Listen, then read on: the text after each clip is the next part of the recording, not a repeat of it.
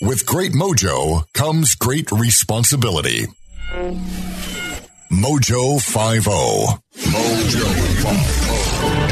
We will make America great again. Sam Sorbo.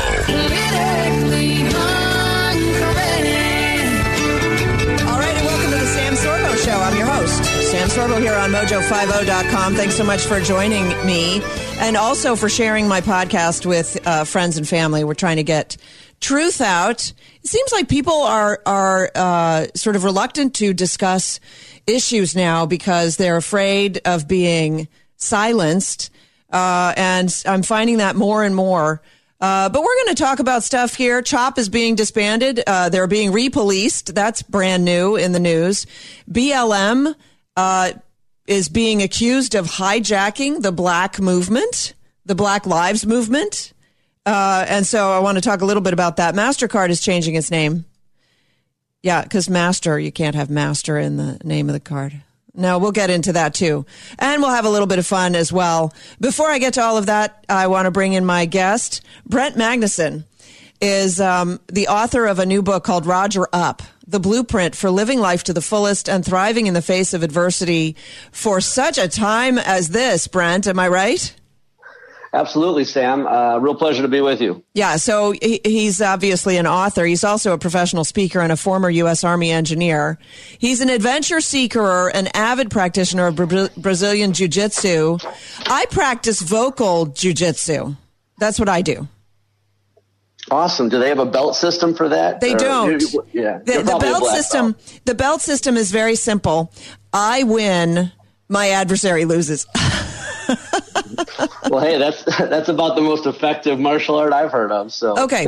So first and foremost, where does the title Roger Up comes from? And I'm asking because I think that Roger itself, the name has a has a certain significance, right? It does. So, so Roger, most people are, are familiar with the term Roger that, which uh, in the military essentially confirms a, a transmission. Uh, but Roger up is a term we use in the Army. Uh, it would be the same as in the civilian world saying suck it up, embrace the suck, man up, woman up. Uh, basically, when things are going really bad and you don't think your body or your mind can go any further, uh, you embrace that Roger up mantra, that mindset, and uh, you you keep pushing because believe it or not, your body and your mind most of the time have at least twenty or thirty percent more fight left in it. So you're not really thinking about Roger at all. No, I only I only know a couple of Rogers, and uh, they're they're older guys, so uh, I don't know how much Rogering up they're doing, but. Uh, Okay. Roger Stone. Roger Stone's probably uh, Rogering up a little bit. rogering up a little bit, unfortunately. But uh, yeah, so that's that's a, it's a big military term, and trying to make it a little more popular and prevalent in the civilian world. Okay. Um, my understanding is this book has a lot of sort of a, uh, th- thrill stuff in it because you really want to get people excited about. Um, what is it? Is it is it just taking life on, taking life by the by the grabbing life by the horns kind of a thing? Is that what this is about? It really is. I mean, it's at its core, it's a get off the couch and go for a walk kind of on steroids type of book. Uh, in the in the self help personal development space, I'm, I'm not really a big fan of either of those uh, categories, but in this space, you have a lot of fluff and you have a lot of regurgitated stuff going back to Think and Grow Rich from Napoleon Hill. And a lot of people are just reading a Think and Grow Rich book or a Tony Robbins book, regurgitating it with their own spin and putting it out there. And unfortunately, this whole idea of self help or personal development gets really watered down. So my goal with it was to take all of the very important lessons that I learned from the military, take everything I've learned from being an entrepreneur, all of my successes, a ton of failures, and put that into a fun read with some good storytelling and just practical stuff that you can actually take and put into action, not next month, not next week, but actually put into action today. And that was the whole goal. So so a lot of stories in that. Uh, Are they stories from uh, your time in the army? Yeah, I do. I have some stories uh, going back to 1998, my first deployment to Bosnia. Uh, I talk about the first month we were there in uh, June. Uh, I live in Chicago, uh, well, the suburbs of Chicago. And uh, Bosnia summers are, are, much like the hot, sticky Chicago summers I was used to, uh, along with some very wet and cold uh, winters that uh, Chicago has. And with that, we we were in a, a, brand new army base being built, surrounded by bad guys. And for the first four or five weeks, we, we didn't have any any hot water, so we took cold showers for for the first four or five weeks. And at the time it wasn't that fun. And as it went on, some of the alpha males in uh, in first platoon decided that it would turn into a competition and who could stay in the longest, kind of earning your stripes. And ever since then, I've taken that. And at that time, I was just a 19, 20 year old kid who was on his first deployment. And then after I really started researching and looking into the effect of cold water therapy and cold showers, especially first thing in the morning, and then I started realizing that it's the number one thing Tony Robbins does and Tim Ferriss and some of the people that I follow and, and, and I'm a fan of. Uh, I really started looking into the science of it and realizing, wow, it, there's nothing better than shocking your system in the morning. And uh, so that's just one of the stories from uh, from the book that uh, and how it relates to what I'm what I'm doing now, you know, 20, 21 years later. You talk about developing a samurai mindset. What what is that? So I'm obsessed with history in several. I mean, obviously, American history is a big thing for me, uh, but I, i have really been enamored with the samurai. Uh, obviously, they did some bad things, but I, I'm focused solely on their mindset and, and how they were as warriors, how they went into battle. And I've done a lot of reading on Musashi and, and some of the most famous samurai, and they all have some some real similarities in that everything was focused on the battle and everything else came second. And that's kind of a, a medieval mindset to have. But if you look at the way things are now, we have such political divide, we have racial divide, there's tr- tremendous economic issues. The coronavirus has turned this whole country upside down. And the media is, you know, the mainstream media is doing a phenomenal job of scaring everyone. And you don't know if you're supposed to wear a mask or not wear a mask. Can you shake someone's hand? Can you not? And the way I'm looking at the world right now, especially being about 17 minutes outside of the city of Chicago, is it's like a battlefield out there. And I think more of us, you know, need to adapt a samurai mindset rather than a victim mindset. Because I think that's what the vast majority of the mainstream media wants. They want us to be scared. They want us to be sheep. And unfortunately in this country, roughly 80% of the population are sheep. The other 10% are wolves. Those are the bad ones, the rapists, the murderers, the vast majority of politicians, big pharma. You can go on and on. And then the other 10%. You're quite cynical. You seem like such a nice guy starting out. Now I'm, now I'm seeing the cynic in you. well, okay. it's just, yeah, it's just the reality. And then unfortunately, the, the last 10% are the sheepdogs. And in the in the animal world, the sheepdog, just one of them, can, can protect an entire flock or herd of sheep. Okay. And our sheepdogs are our police, and there are some bad sheepdogs. But at the end of the day, there's a tremendous 95% of them are good. The sheepdog is the protector. The sheepdog is the, the, the, the one thing that comes to help when the sheep is trying to be slaughtered by the wolf. And I think right now, uh, we need to adapt more of a sheepdog mentality because uh, the wolf is out there and the sheep are definitely out there.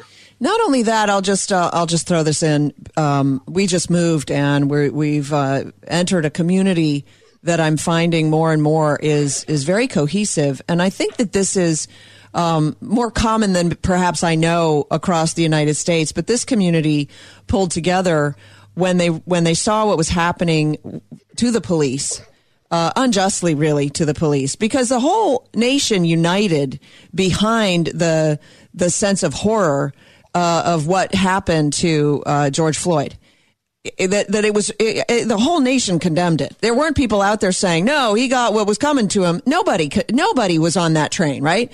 And and yet somehow it's become controversial right?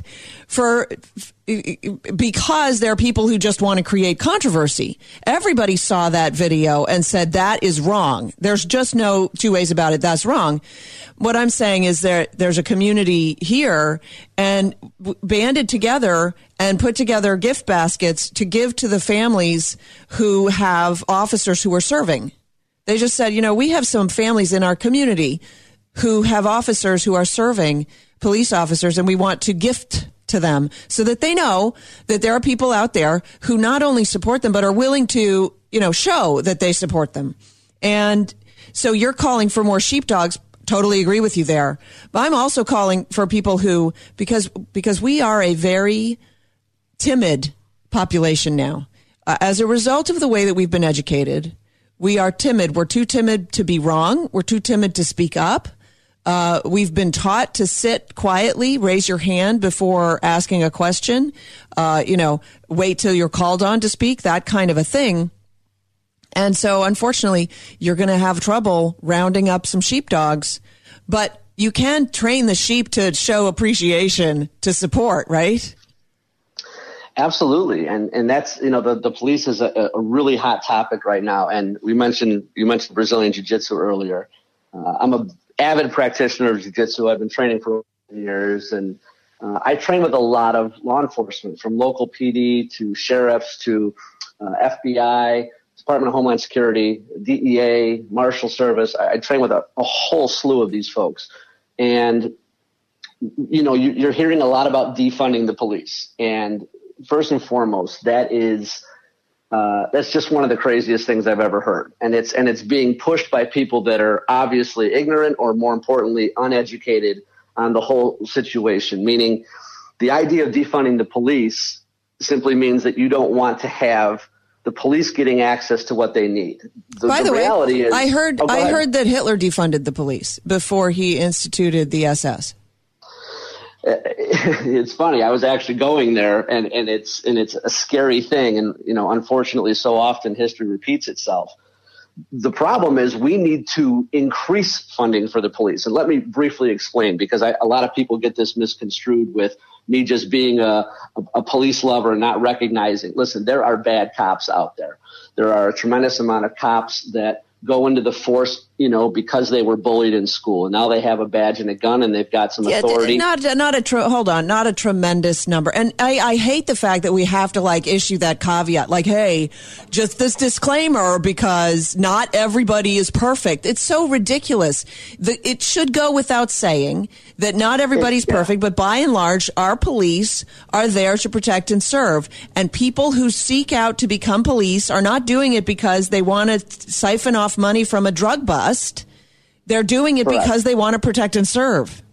Right. And it's, but it's, I agree. And it's just important to put that every, there are different police officers that, that have different motives when they go in. The, the long story short is the vast majority of police are hardworking people that are doing what they want to do, and that's protect and right, serve. Right. Now, when when you when you take and, and again, there's bad accountants. There's there's right. There's there's bad doctors. There's bad. I mean, you can find someone at Delta Force, you the highest level of the army, yeah. and, and, say, how did they get through? There, there actually there are bad politicians, believe it or not.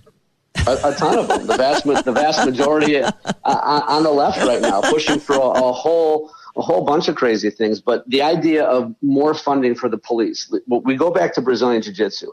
That police officer that murdered George Floyd, I don't know him. I don't know his motives. I don't know how he thinks and how he lives his life. I know this regardless of what he thinks and how he behaves, if he had Brazilian Jiu Jitsu training, that never would have happened.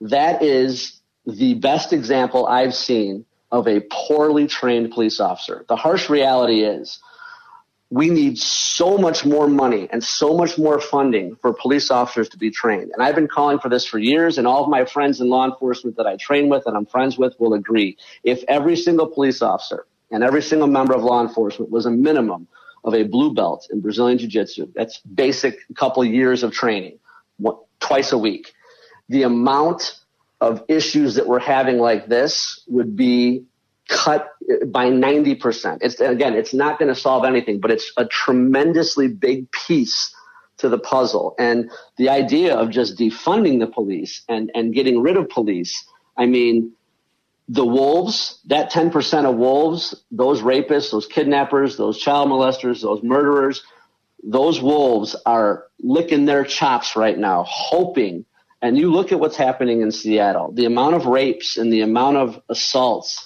and the craziness that's happening there. It's probably not all being reported. Well, no. And those are wolves. Yeah, those are wolves in their environment hunting and just terrorizing sheep, and there's nothing the sheep can do.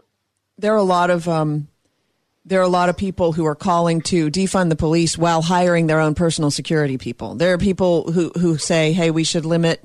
Uh, we, we should take away the Second Amendment and limit uh, firearms, but they themselves hire people who carry firearms. I mean, th- look, there's hypocrisy everywhere. Um, I love this idea of having the police learn Brazilian Jiu Jitsu, and they probably don't even need to speak Portuguese. They don't. Uh, What's this thing? It, it, says in the notes for your book, it says uh, you're going to teach us how to learn a, uh, speak a new language in 21 days. What's that about? Well, I'm not personally going to teach you. Um, in but, this book, Brent teaches yeah. you too.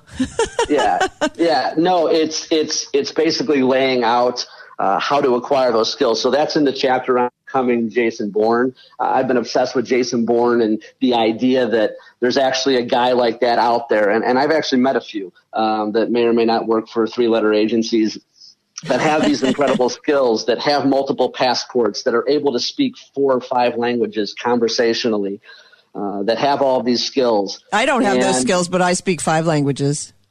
oh, that's fantastic. and I started looking into all this, and uh, it, it's not as hard. I think the biggest misconception is a lot of us took, you know, Spanish or French or German in junior high and high school and realize now that you can only say, you know, four or five words and you can't communicate because the process in which they're doing it in, in high school is actually wrong.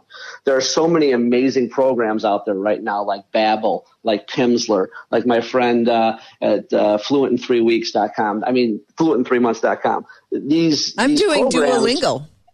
Duolingo. I'm learning. I'm actually learning uh, number six right now, Russian. There you go. and uh, it's just a matter of taking action. And you know what's only- funny? My my daughter uh, is learning Japanese on Duolingo, and she's studying Latin. And the way we study Latin is not by speaking it, because uh, nobody speaks Latin. So uh, so first of all, pronunciation basically sort of doesn't matter, although it matters to me. But secondly, you learn by studying the grammar and then putting the grammar rules into practice, which is similar, to, uh, slightly similar to the way that they teach language in public schools today. Um, it's a very logical way of learning a language, but it is very labor intensive. Uh, you you memorize a lot and and you work with uh, you know you manipulate the language a lot, but um, but Duolingo is immersion based meaning they just throw you in. They start throwing words at you and ask you to translate. They show you pictures and and then say the word and, and this kind of thing. And it's highly effective, but she's sort of railing against it because she has now learned how to learn Latin. She thinks that you learn a language by learning how to write it and then learning how to read it and then, you know, and learning all the rules. And Duolingo won't tell you the rules. It gives you the different sentences and then you have to sort out for yourself what the rules are, which is the way we learn language organically, right? Absolutely, and and the fact that you're doing that program is is awesome, and it's like you were mentioning in, in regards to some other forms, it's labor intensive, and right now, I mean, people are you know they're on the go. They don't want to sit and put two hours of la- learning a language. It's COVID day, times, so. baby. You got if you've got the the COVID shutdown, you've got time to learn a language now. Take advantage. I, Absolutely, but then we could get into attention to detail and uh, you know you know how much people actually want to focus on one thing, and when you're at home, you actually have more distraction. Yeah, that's true. Uh, at, the, at, at, the, end of the day, it's just about taking action and adding more tools to your tool belt and being bilingual or trilingual. And, and it's not about getting fluent. I mean, it's not about reading and writing in a language. It's Correct. about being conversational. Can you go into a restaurant and the 20 minutes you're there, order a sandwich or a bowl of soup, talk to the server, say hi to the bartender, talk to the table next to you in that language and leave. That right there to me is someone who can successfully speak conversationally in another language. Sure. And it's such a huge skill. Well, uh, and, and I'll tell you something. Again. I, I, I love this. I love that. I love that we're talking about this because language is obviously a favorite thing of mine. I speak a little bit of Tagalog, which is the Filipino language, and uh, whenever I'm we, near a a Filipino person or on the phone with them, I will throw a few words in Tagalog at them, and they, for their part, they never expect somebody who's not Filipino to speak any of their language. And they're always so flattered and so lovely about it. And, um, oh, you speak a Tagalog. Oh, is it good? You know, how good? You know, uh, they get excited. People get excited when you address them in their language. even if you, even if you mess it up, they appreciate that you're making an effort. Everybody except the French. French don't like it because because we bastardized their language so badly. they they they uh, they tend to dislike it. But um, it's such a great is such a great point that you make that you don't need to be perfect, but we're taught in school that we, you know, everything needs to be per. You got to get that A. You got to score well. And what you're saying is make the effort, improve yourself every day, because at the end of a year or five years or 10 years, you're going to look back and go, wow, I've come so far. Whereas the mindset today is sort of like you finish school, you're done. Uh, you know, stick a fork in it, turn you over and and then people stop and when you're stopped you're actually going backwards right a hundred percent. And you're obviously proficient in languages. You're you're the first person I've talked to on this radio tour I'm doing that's actually uh, really in the languages. So I would say to your listeners, if if you're listening to this and and you're like, well, you know what? I do have some extra time. I could probably chop off some of the five or six hours a day I'm putting into Netflix or Fox News. Uh, why don't I look into this? I would strongly recommend learning a language. By the way, One, he said Fox News because I did tell him that you guys are pretty much conservative. He didn't say Fox News like, hey, why are you watching Fox News? That wasn't what that was. I just want to point that out. Uh, Absolutely. Yeah, yeah. Uh, and I, I would say, you know, one, focus on a language. Just like when I talk to people about, you know, developing skills, I tell people to develop skills that make you attractive to the marketplace. And in the same, in the same sense, focus on languages. One, that you're going to be able to speak with people. I mean, if, if you're learning uh, Sanskrit, which Sanskrit's a dead language, you can't actually go out and use that anywhere. But learn Spanish, learn Italian, learn Portuguese. These are all romantic languages and they're easy. For example, there, there's a lot of similarities. So with Italian, Spanish, and, and Portuguese, just counting to four. So Italian is uno, due, tre, quattro. Spanish, uno, dos, tres, cuatro. Portuguese, un, dos, tres, cuatro. You can see there tremendous similarities just in those four words. So if you're learn letters, I should say, if you're if you're learning a language that has other languages, romantically based or Latin based, sure, as far as origin goes, you're going to be so much better off. So if you're speaking Portuguese and you're getting really good at it, you're going to be able to learn Spanish. You're going to be able to learn other languages that tie into that so much easier than if you just went off and said, uh, for example, my wife is Vietnamese. She was born in Vietnam. She came over here when she was four. That is for an English speaker easily in the top five hardest languages to learn. The way you move your mouth, the way words are said, everything is essentially backwards. And it's a really difficult language. Um, I know about 10 words and it's, uh, I'm disappointed. I'm, you should be fluent by now. Yeah, I'm kidding. Listen, my, we're, my we're running out of time. we're running out of time. Brent Magnussen, it's been such a pleasure. I didn't I didn't expect to keep you on this long, and I'm I'm sorry for that, but it's been a pleasure speaking to you. The name of the book is Roger Up. Roger Up is a blueprint for living life to the fullest and thriving in the face of adversity. It's funny because Kevin's in my book is um, embracing adversity, uh, and so I, I, love your attitude. Uh, I, I think people can learn a lot from you. So go get the book, Roger Up. And Brent, thanks so much for coming on the program with me. Sam, I uh, appreciate the time, and in Portuguese, nice to meet you. Muito prazer. Oh, obrigado. Bye bye. okay, that was kind of fun. Uh, I do like talking language, and I speak Swedish, which is really useless. Although, if you're watching a film and they have actors who are speaking Swedish, like I, like my family turns to me and goes, uh, uh, typically, and they'll say, "Is good? Like what? What's he saying? Like, is it any good?" And uh, I'm a pretty good judge of whether somebody's actually Swedish or not. Um, also Russian, actually. I have an ear for for Russian. I'm really enjoying. I will say, I'm I'm on Duolingo um, every night because I have uh, these exercises that I have to do for my back, which caused me to lie flat on my back, staring up at the ceiling. And so instead, I put my little phone in front of my face and I do my Duolingo. And I actually am learning Russian. And I'm doing it for 20 minutes a night. Like it's nothing. But because I have to do this exercise in order to improve my back, uh, I'm I'm committed now to doing the language. And why did I choose Russian? I don't know. I've always I just always kind of felt like I wanted to learn Russian. I really should learn Spanish. He's absolutely right. Learn something that's useful for crying out loud. I don't know why I chose Russian. And, you know, every every every week or so I'll think I really should just change languages. But now I'm sort of invested. I've I've achieved certain levels and stuff. All right, so um, they're coming for the for the chop guys, the Capitol Hill opposition opposition protest, something like that.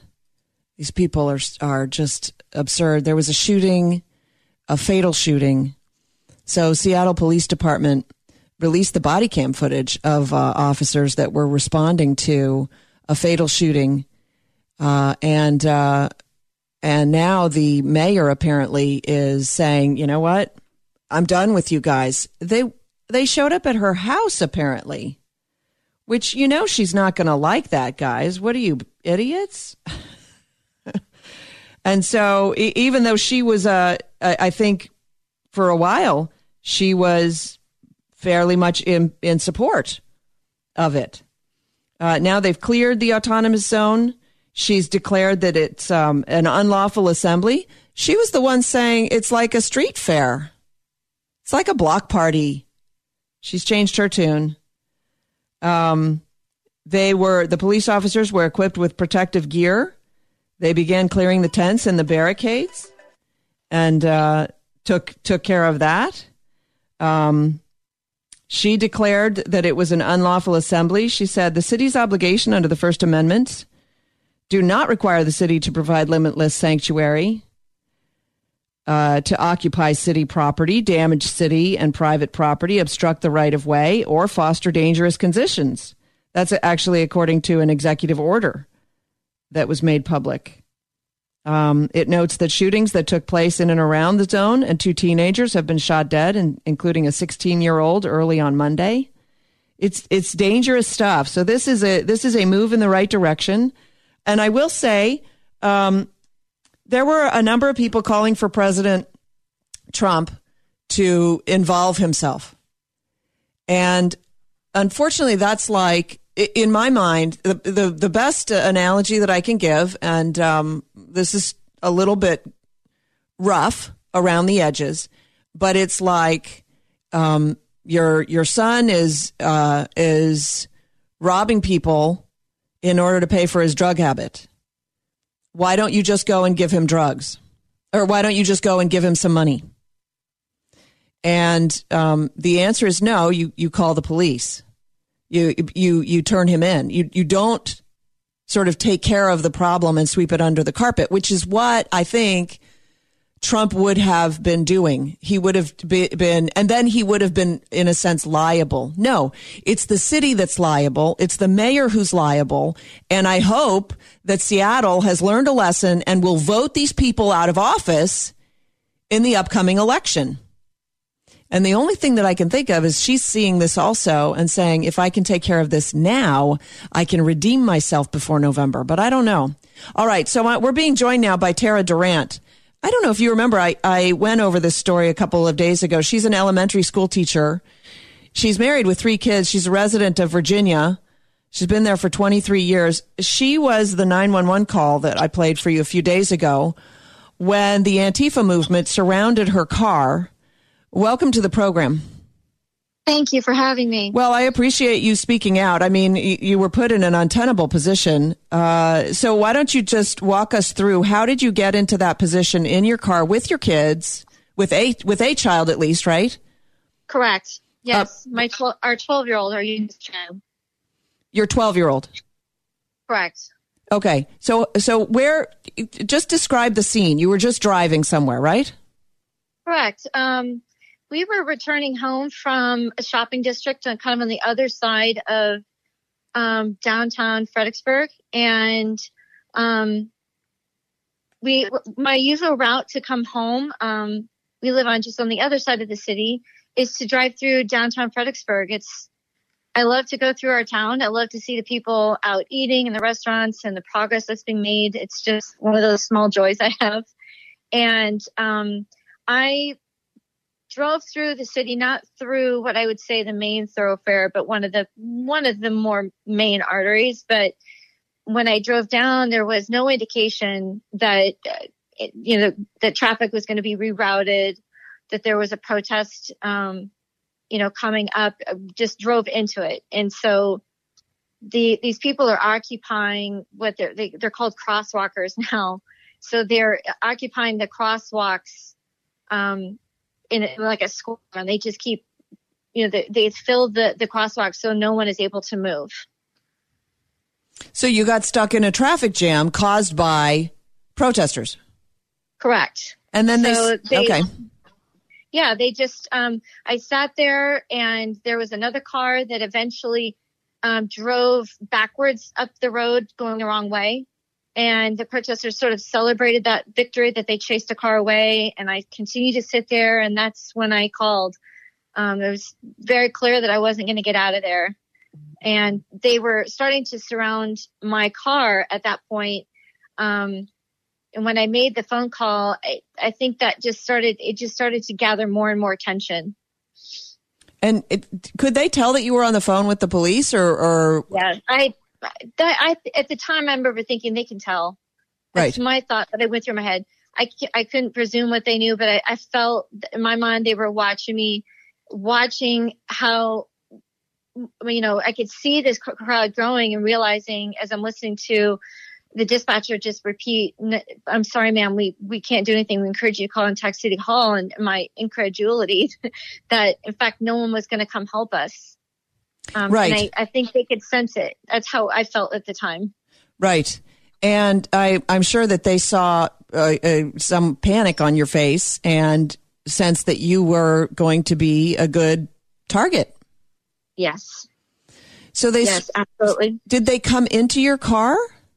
They were surrounding my car and and at one point in the call I heard them say get out of my car and I think my daughter it, it was behind her door. She was sitting directly behind me. That um, there was like we felt like there was sort of attempt to get in, and of I, course I had all the doors locked. Right. Um, so they didn't so actually get in the car, but but no, thank goodness. Yeah, but she yeah. was she was terrified. She was. And then, how did you extricate yourself from this situation? The because the police weren't were, coming. The dispatcher said, "Well, take it up with City Hall." Go see right. the statement that was made. Uh, you know, like. and and of course this is the argument this is the argument for the second amendment is you know how long does it take you to pull out your gun versus how long will it take the police to get there you know quite simply it's, um, it's such an unfair position because i knew that if i proceeded slowly um, they were going to attack my car they Th- there had been that's an aggressive know, that would that would be seen as aggressive behavior on your part. Yes, exactly, exactly, and I knew that. Um, there had been when the protests first began, there had been an incident um, in the city on on a bridge uh, that connects my county to the city, and the protesters blocked that entire bridge and car it was in the middle of the day in a time you just wouldn't expect it to happen and one of the protesters um this, this man was trying to drive through um with his wife and one year old baby in the back this protester took his scooter and smashed the window and it got glass all over all of them including the baby um that obviously got a lot of attention in our town so that that thought's going through my head that sure um, this is a very real possibility. This this crowd has proved to be unpredictable. I don't know the threat level. I certainly didn't want to find out. Right. um, I knew that if I went slow, it was going to get a lot worse. I knew if I went fast, someone was going to get seriously hurt or killed, and that you know, I thought if I do, if I do make that decision, it really will depend on the judge and jury how I'm whether I'm deemed right. You're you're you're going to be up on court. charges. You're and you're yes. at the mercy of the court, and it's yeah. it's a life it's a it's a life altering uh, thing that you're choosing yes. to do. Yes. Yeah. So you're you're left is a sitting duck. You're you're absolutely left, and there's your options are none of them are good so to answer your question, how I, I, how I eventually got out of there when there there were um, there was one protester that jumped on top of my hood, and that's that part you can hear where I see there. Right. Initially, I was saying they're on my car. They were surrounded my car up on my bumper, and my my daughter and I very clearly remember one of the protesters dancing in my bumper like she was in a strip club. Okay. Um, then when then my when they jumped onto my hood, um, eventually there was a motorcyclist that roared up, and the disp- the the protesters backed away from my car, and he was gesturing at me saying, "Get the something out of here," using language a lady shouldn't use. Um, and I, I I was baffled. I thought, is he here, trying to here to help me or? I, I, I was just stunned. You know, the whole progression, I was stunned. And we've been searching for video evidence of this, and I've seen that motorcyclists with these protest groups and several other, you know, videos. And so I know that he was, he's aligned uh, with them. But he basically saved you. He did, um, but I don't think he was doing it to save me. I think his intentions were um, for their sake, not ours. In so explain that in, in what way? Like I, I I almost follow you, but in what way? What what? Where's the benefit for him calling them off? Did, did he see you were on the phone? Was he afraid of authorities coming? What? What you know, do you I, suppose? I, I yeah, and I'm only supposing. This is only my thought Yeah. because it was no, I- it- I thought he probably recognized that things were going to take a turn for for the worse, right. and someone was these these people that he's aligned with were going to get hurt. Charges were going to be filed. I, I really couldn't presume. You know, it- it's just- possible that it's possible that he it's possible he recognized that if you floored it because you were so scared that people Right. were going to get hurt, and he didn't want that either. Uh, we don't know, but I really um, don't know. uh, but that's amazing. I understand you you you're still having some uh, problems sleeping, and your daughter. How's your daughter? She's we're we're getting through it. You know, we got we got a lot of work to do. Yeah, I, I know she's never going to forget it. And, you know, we, we've had to, we've turned to our faith a great deal. Um, we've talked a lot about that when you are children of God, you have to, you have to stay, you can't turn to whatever evil wants, which is all of those negative, bad hatred feelings. And you know, so it takes time to get through this. But we say if ultimately we want we want to be children of God, we cannot succumb to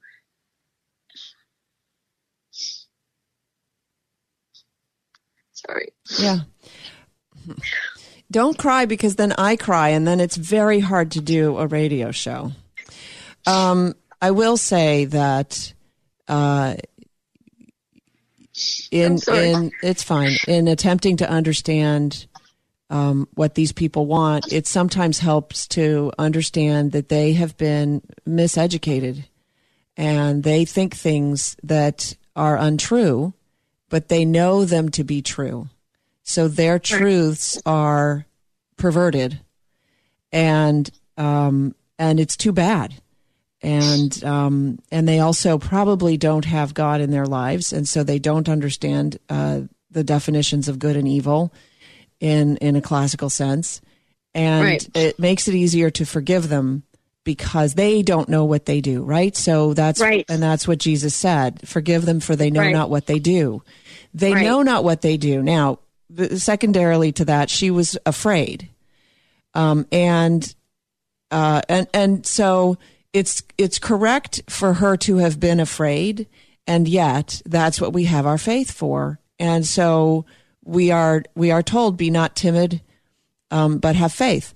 Uh, and so, you know, and, and it's, you're right. And it's going to take some time, but focus on the fact that you were preserved, that there was some strange adversary who cleared your path.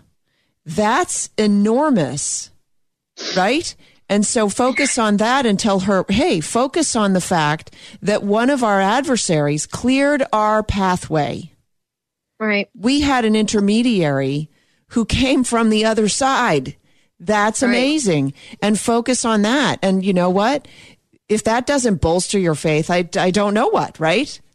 That that that would be the one thing that I would hang uh, hang my hat on. But that's not what this program is about. It's, this program is sorry, we got a little bit off track. This program is just about you know, I, I, I want people to understand and and and we know this intrinsically, but it it makes such a difference to hear your story, to hear someone tell the story. Just a completely innocent bystander got caught up in the violence of the of the movement, and it's a it is a violent movement, and I will be getting into that in just a minute.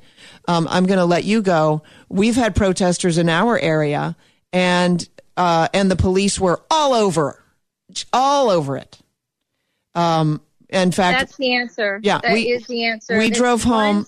We, we drove know- home, and there were so many police. We were like, "Oh my gosh, what happened?" N- nothing. The the protesters gathered, and the police came out in force. Um, and for you to make that call, so so you need to actually be part of a campaign to clean up Fredericksburg and put in City Hall people who understand law and order. Because right now you don't have that. No, it's it certainly has emboldened a lot of people. Um, they were, you know, th- this has ceased to be a protest. There's no question, and there have been a lot of backlash against the city council, against the mayor, this the city manager, and a lot of people have vocalized we simply will not go into downtown Fredericksburg until we feel safe. Um, we're not trying to boycott any businesses, quite the contrary. But our beautiful town Yep. cannot be taken over. You cannot let the tail and you got to reach out there. and the businesses they have to band together and say hey we can't have this you guys are going to put us out of business but they've got to fight for themselves and you know what this is going to make your daughter a fighter so you just tell her she's been preserved and she's been exper- she's experienced this because she needs to be a fighter She's a fighter. There's no question. No doubt. I, know she's going to be okay. We just we got to get there. yeah i get it um, I, I, uh, I, I love the fact that you're speaking out. Thank you so much for doing that and um, continue to do so. So uh, appreciate you coming on. Thanks, Tara. Thank you for having me. I appreciate it. Yeah. Wow. She cried. I'm sad. I'm sad that she cried. Um, but look, we're seeing, we are seeing uh, moves in the right direction, which make me happy because um, uh, in Seattle, the officers are just moving in. Uh, uh, they moved into the Capitol Hill organized protest, CHOP or Chaz or whatever the heck you want to call it. Um, they they were attempting to locate a shooting victim. They were met by a violent crowd, but they walked in with their guns, of course. And uh, the officer, you could hear him say, "Please move out of the way so we can get to the victim. All we want to do is get to the victim and provide them aid." And the protesters, you can hear on the on the video, on the surveillance or the uh, body cam footage, "Put your guns down!" They're shouting at the officers, like that's going to happen. So, um, so now the mayor has come out and she's singing a different tune, and we, and we'll see, we'll see. But um, we ought to recognize now that BLM is a Marxist organization that has nothing to do with racial equality and everything to do with destroying this nation. Um, it's it's even in their uh, in their sort of statement of of organization, their rules, their their their mission statement. They um, they di- they they aim to dismantle the patriarchal practice that requires mothers to work double shifts. What? So that they can mother in private even as they participate in public justice work. I mean, it's just crazy stuff. Crazy.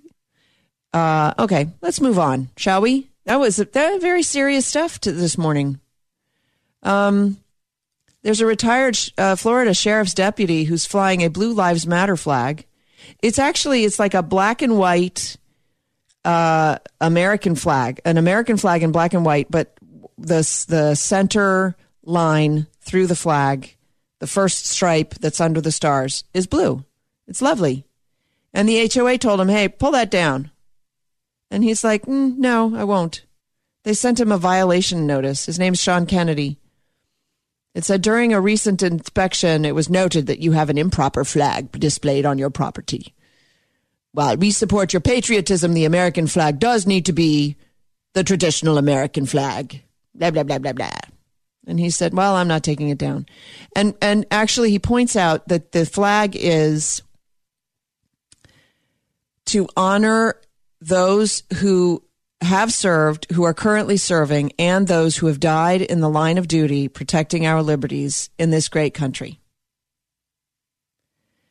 So, you know, he just told them where they could stick it, I guess, which is, uh, I think that, you know, he has the right to do that. Um, they'll probably try to issue him some sort of fine because I'm sure they have some bylaws or whatever. I don't know. Um, okay.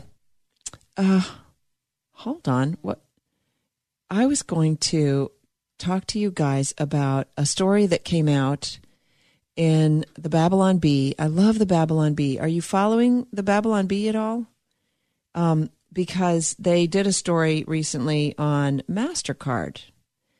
And uh, the idea is MasterCard has to now change its name because it has master in the name.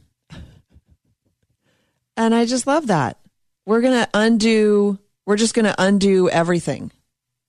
Right? Uh, I, I don't, I don't see, I don't see where it ends. The good news is that the left is basically eating itself. So, uh, so it will end. I mean, that's in, in a sense, that's the good news. But, um, I like the fact that that uh, the Babylon Bee is taking this stuff on with satire because satire is a very effective weapon, frankly. So the title of the article is Mastercard changes its name to Equality Card. Did you come up with that? Popular multinational financial services company, MasterCard Incorporated, which is known for its extensive line of credit, debit, and prepaid cards to process payments between card issuing banks and merchants, has released a statement that they will now be known as Equality Card. The shift in branding follows other companies who have made major branding changes due to their negligence in propagating racial stereotypes in America, like Aunt Jemima syrup, Uncle Ben's ready rice, and Land O'Lakes butter. The massive change in branding awareness comes in the wake of protests pointing out how far we need to go in stamping out systemic racism, even if it is found in beloved food products. I just think people should stop using Aunt Jemima syrup. I think it's racist to use syrup. How about that? We'll just issue a blanket statement. and by the way, not using syrup is racist against Canadians. Okay, keep going. Uh, financial products are now coming under fire, as many consumers pointed out that the troubling phrase master was in the name of MasterCard. Somebody actually tweeted that um, you could have in a car, you have a master cylinder and a slave cylinder. I think I'm getting those terms right. I'm not a car mechanic. But but you do. You you have the master version thing and then the smaller slave version, which is enslaved to the master. it's terrible. Are we just going to eradicate the word slave and then nobody will know that, that it ever existed? They'd have to they'd have to ban the Bible. There's slavery all throughout the Bible. Um, many think apparently that there's a, a a checkered past with Mastercard. They wonder where all the slave cards went. Honestly, in 2020, there is no place in America for terms like master, said Ajayapal or AJ, Singh Banga, Equality Card's chief executive. Quote, that is not an image we want to evoke when consumers engage in financial transactions that might place them massively in debt to us through late fees and massive interest charges. Equality Card will always promote the equality of cardholders of all races. it's true. We live in a culture that enslaves us, but we're in such denial that we've got all of this other stuff time, uh, other stuff going on. They um they're also uh, you know going after now uh, masterclass online classes, masterpiece theater, uh, master's degrees. How dare they? And of course, Jedi masters, those will be banished as well. we just have to get rid of it all. Just cut it all out. All right. Um, Judith Bergman wrote an interesting article on Gatestone Institute. I do love this publication. And she wrote this. She said, Well, Black Lives Matter and its sycophants endlessly debate changing the names of streets and removing statues. They ignore the staggering 40 million victims of actual slavery in the world today. And that includes an estimated 9.2 million men, women, and children currently enslaved in Africa. So we've got all the news reports of supporters of BLM vandalizing, tearing down statues of slave traders, slave owners, anyone who they perceive as having been in any way historically involved with slavery. But of, of course, they're all white men. In Bristol, England, a statue of the slave trader Edward Colston was pulled down and thrown into the harbor. In Belgium, statues of King Leopold were defaced. The actions have caused some local authorities to consider whether all statues perceived as offending current sensibilities should be removed. I heard um, Glenn Beck go online and say, hey, if you're going to tear down the statue, give it to me. I'll take it. Like, let me know. We'll come pick it up. I have a facility. I will store it. The London mayor, whose name is Sadiq Khan, announced a commission to examine the future of landmarks, such as statues, street names, and, and street names in the United Kingdom capital. But then, for that matter, Malcolm X. Um, I mean, we're going to change the names of everything. Do you know how confusing that's going to be? And so she writes, it's not apparent how attacking old statues of people who have been long dead is supposed to help anybody, especially millions of black and non black people who are still enslaved today. Think about those people if if they have the opportunity to hear about these infantile tantrums, destructive tantrums, but tantrums nonetheless, that accomplish nothing. Yay, we tore down a statue. Woohoo! It appears that the woke activists of BLM and their many kneeling supporters do not care about the plight of modern slaves. Imagine if those people who are out there on behalf of BLM put their efforts to actually freeing slaves worldwide. 40 million of them today. Evidently, it's far easier and presumably more pleasurable to destroy Western historical monuments than to embark on the difficult work of actually abolishing modern slavery. In the United Kingdom, she writes, there's a shocking range of modern slavery, something that the local wokesters are happy to ignore as they bravely attack statues of stone and metal. According to the government's 2019 annual report, there are at least 13,000 potential victims of slavery in the United Kingdom, although the number dates back to 2014, perhaps questionable. In 2018, they did a global slavery index and they estimated 136 people living in modern slavery just in Britain. And yet you have these children out defacing public property bought and paid for by you. All right. To finish up today, I told you this is my last week for a while. I'm going to miss this, but um, but I'll be around on Facebook and Instagram and stuff. Um,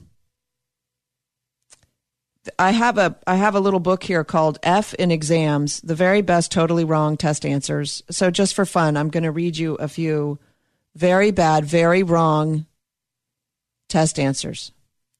What is the lowest frequency noise that a human can register? What is the lowest frequency noise a human can can register? And uh, the answer is a mouse. what is the highest frequency noise that a human can register? Mariah Carey. Adam cuts his arm. Blood gushes out and is red in color. What does this show? Uh, it shows he's not a robot. He's a real boy. what is, these are all biology questions, by the way. What's a fibula? A little lie. Define enzyme. Superhero of the cell. Define coenzyme. Enzyme's sidekick. what does terminal illness mean? When you become ill at the airport. All right, that's it for me today. Thank you so much for listening. This is Sam Sorbo, the Sam Sorbo Show. I want you guys to go out now and have a great rest of your day.